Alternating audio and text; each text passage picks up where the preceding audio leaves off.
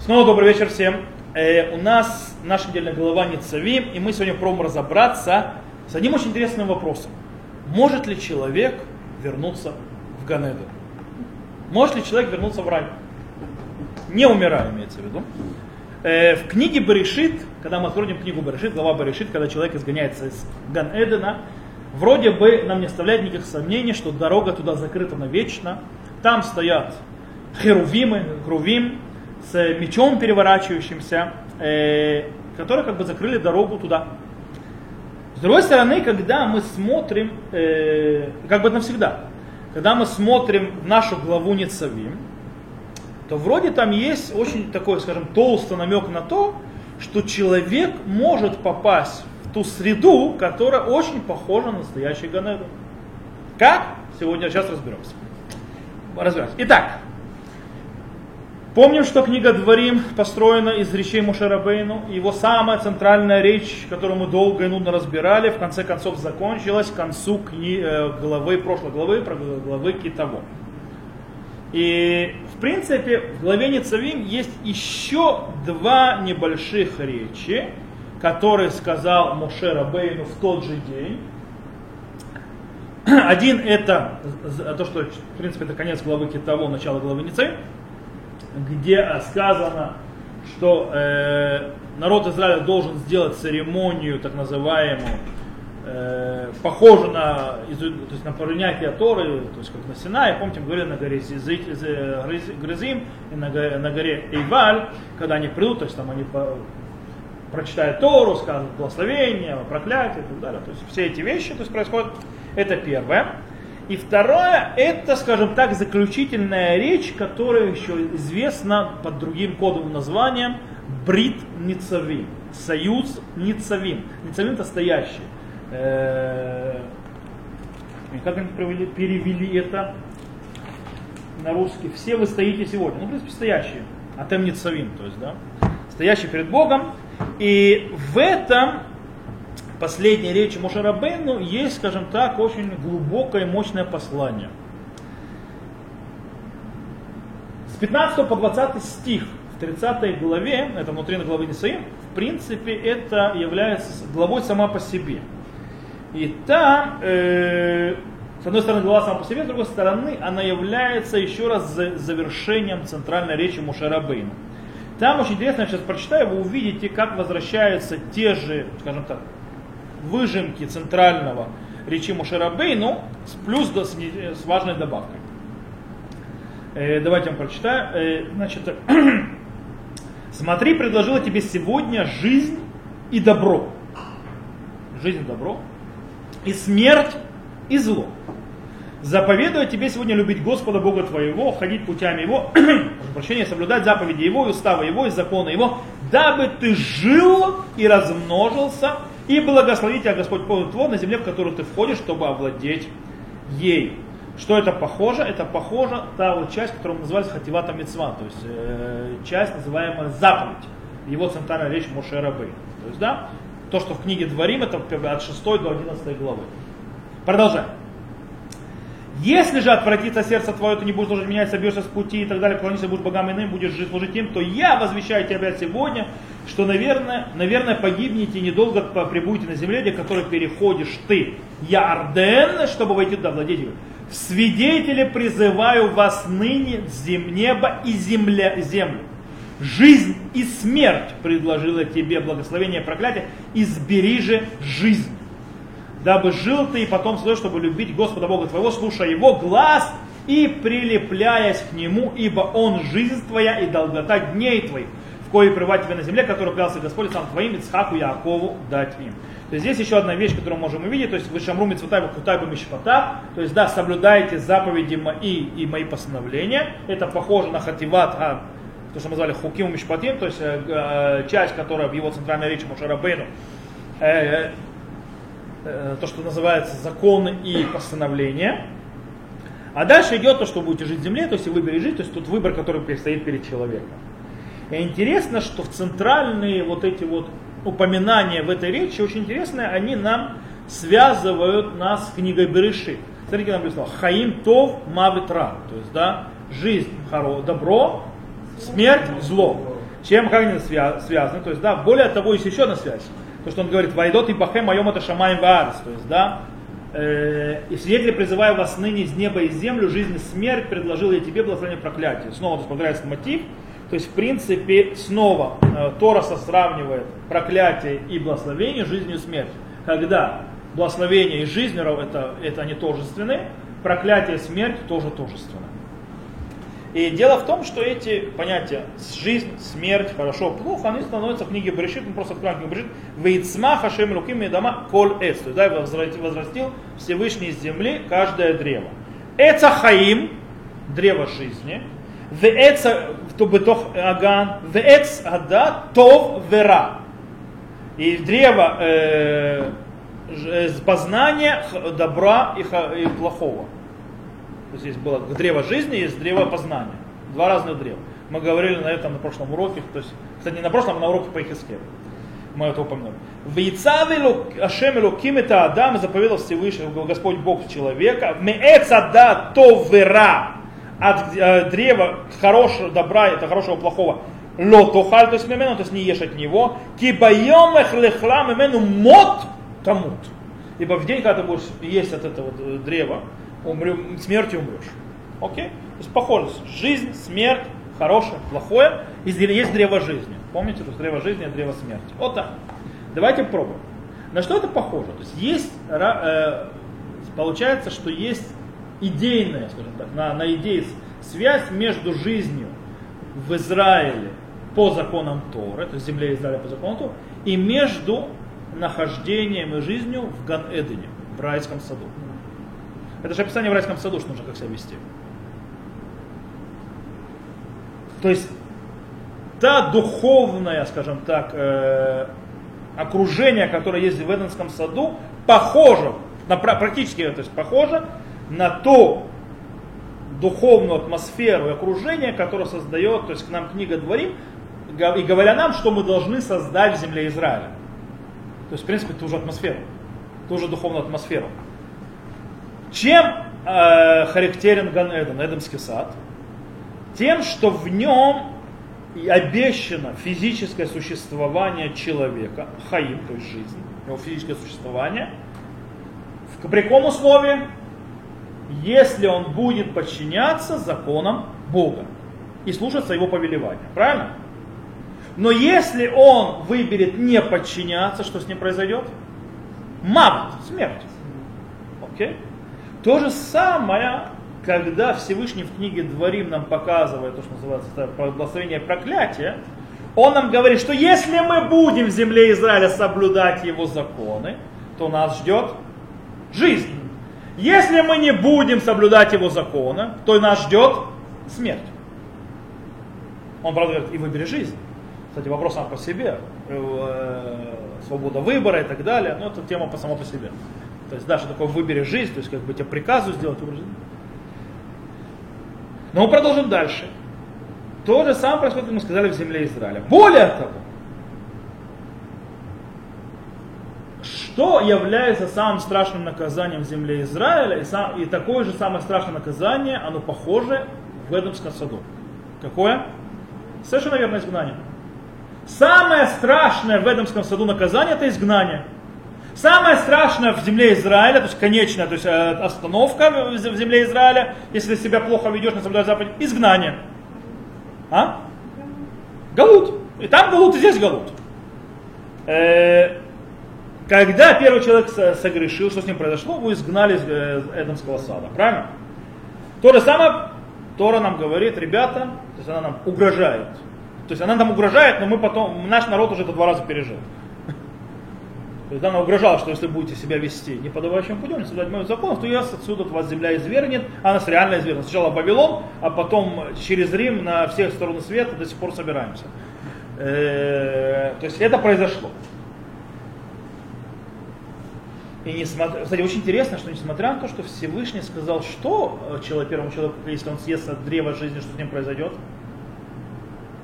если, точнее, древо жизни, а древо познания добра и зла. Древо жизни, с этим ничего не говорил, ничего. Если он съест от древа познания добра и зла, то то, что с ним произойдет, он умрет, правильно? В тот день умрем, умрешь. Сказано. Но этого не произошло. Что произошло? Его изгнали. Он съел, но не умер. Таким образом, что можно сказать? То есть, если Ган-Эден является идеальной духовной атмосферой, если Ган-Эден является идеальным духовным плацдармом, то есть и окружением, то да, наказание понятно. Что происходит? Точно так же, как задача жизни по Торе, это связаться с Богом, быть с Ним на связи, точно так же жизнь без связи с Богом является в принципе смертью. Когда человек живет без связи с Богом, он умер. Так, кстати, можно объяснить Рамбама одного, когда Рамбам говорит, что человек, который от абсолютно э, злодей, то есть, да, то есть человек, который его чаша весов перевесила, что он абсолютно злодей, умирает в тот же момент. Что такое умирает в тот же момент? В тот же момент он отключился от Бога. Он, он живой, физически, но он умер. Недаром сказано, вершаим Некраим метим бах от бахаихем. Они, то есть э, злодеи явля, э, называются мертвецами еще при жизни. В отличие от праведников, которые при, при после смерти называются живыми.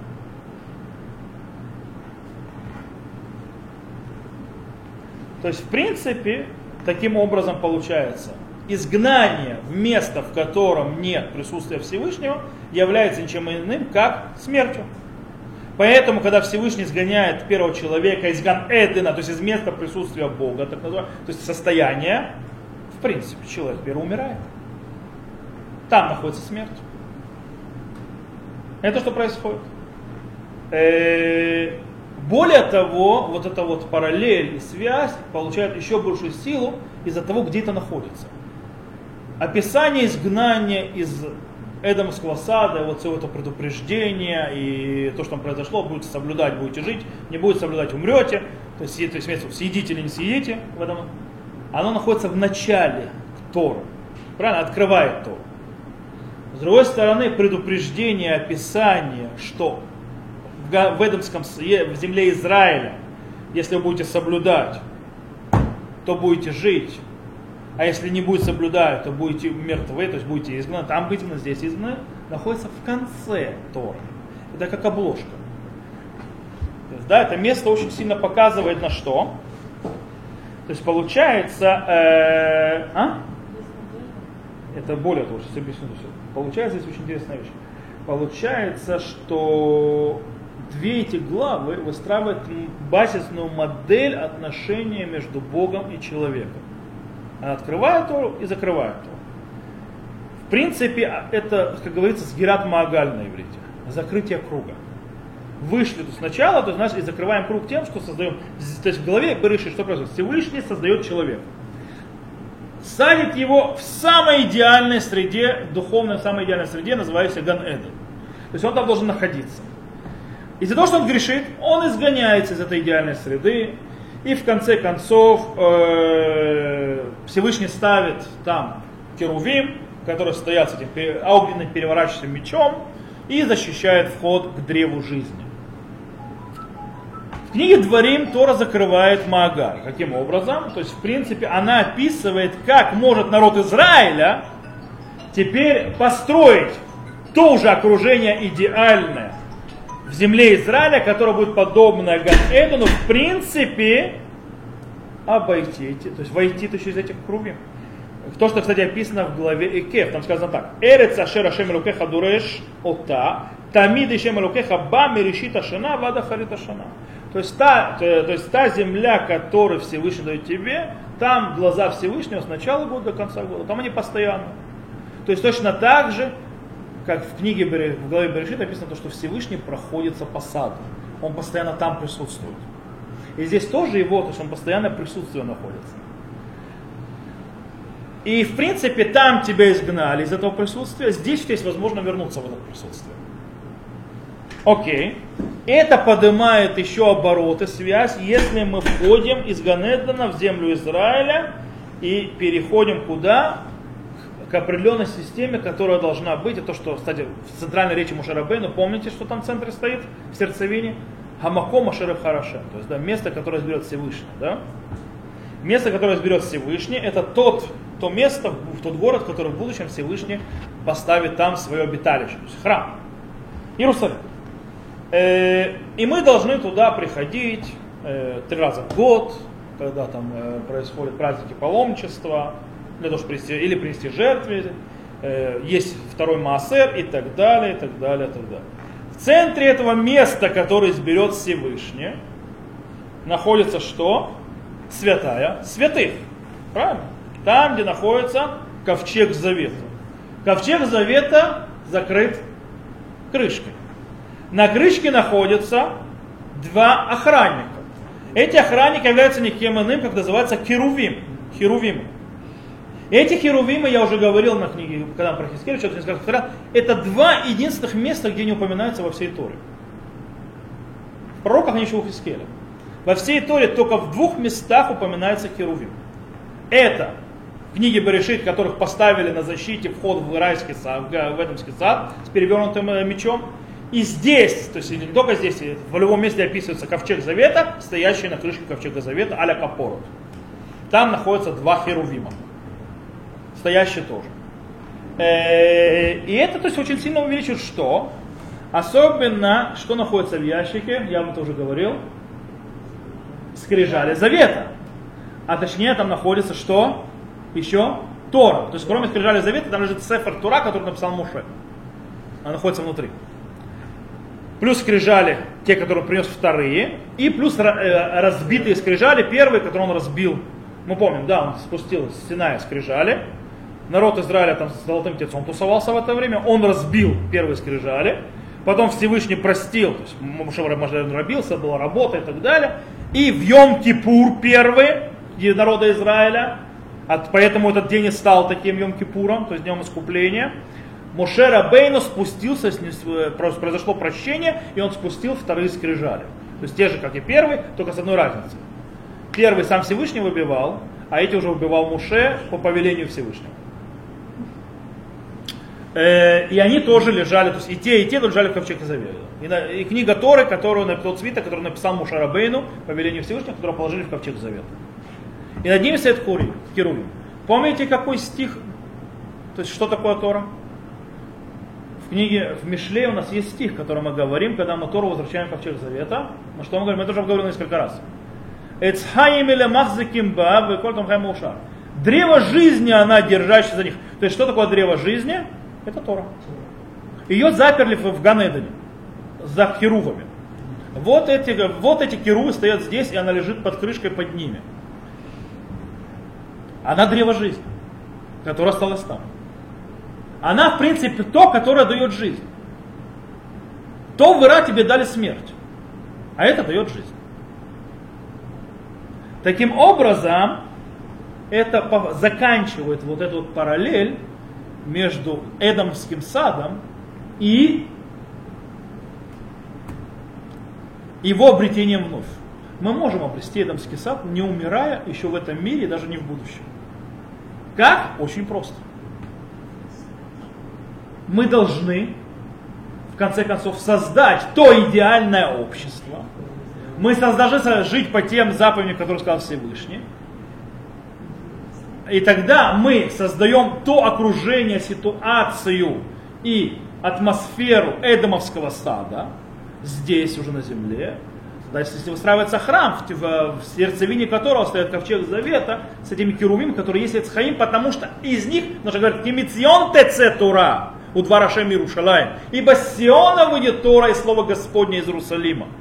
Оттуда это все идет, то есть оттуда выходит все, и мы постоянно приходим туда в Иерусалим для того, чтобы на, на, на, налиться. Это и вы, и это. То есть в принципе они, от них идет вот это вот, э, скажем так, древо жизни Эдемский сад.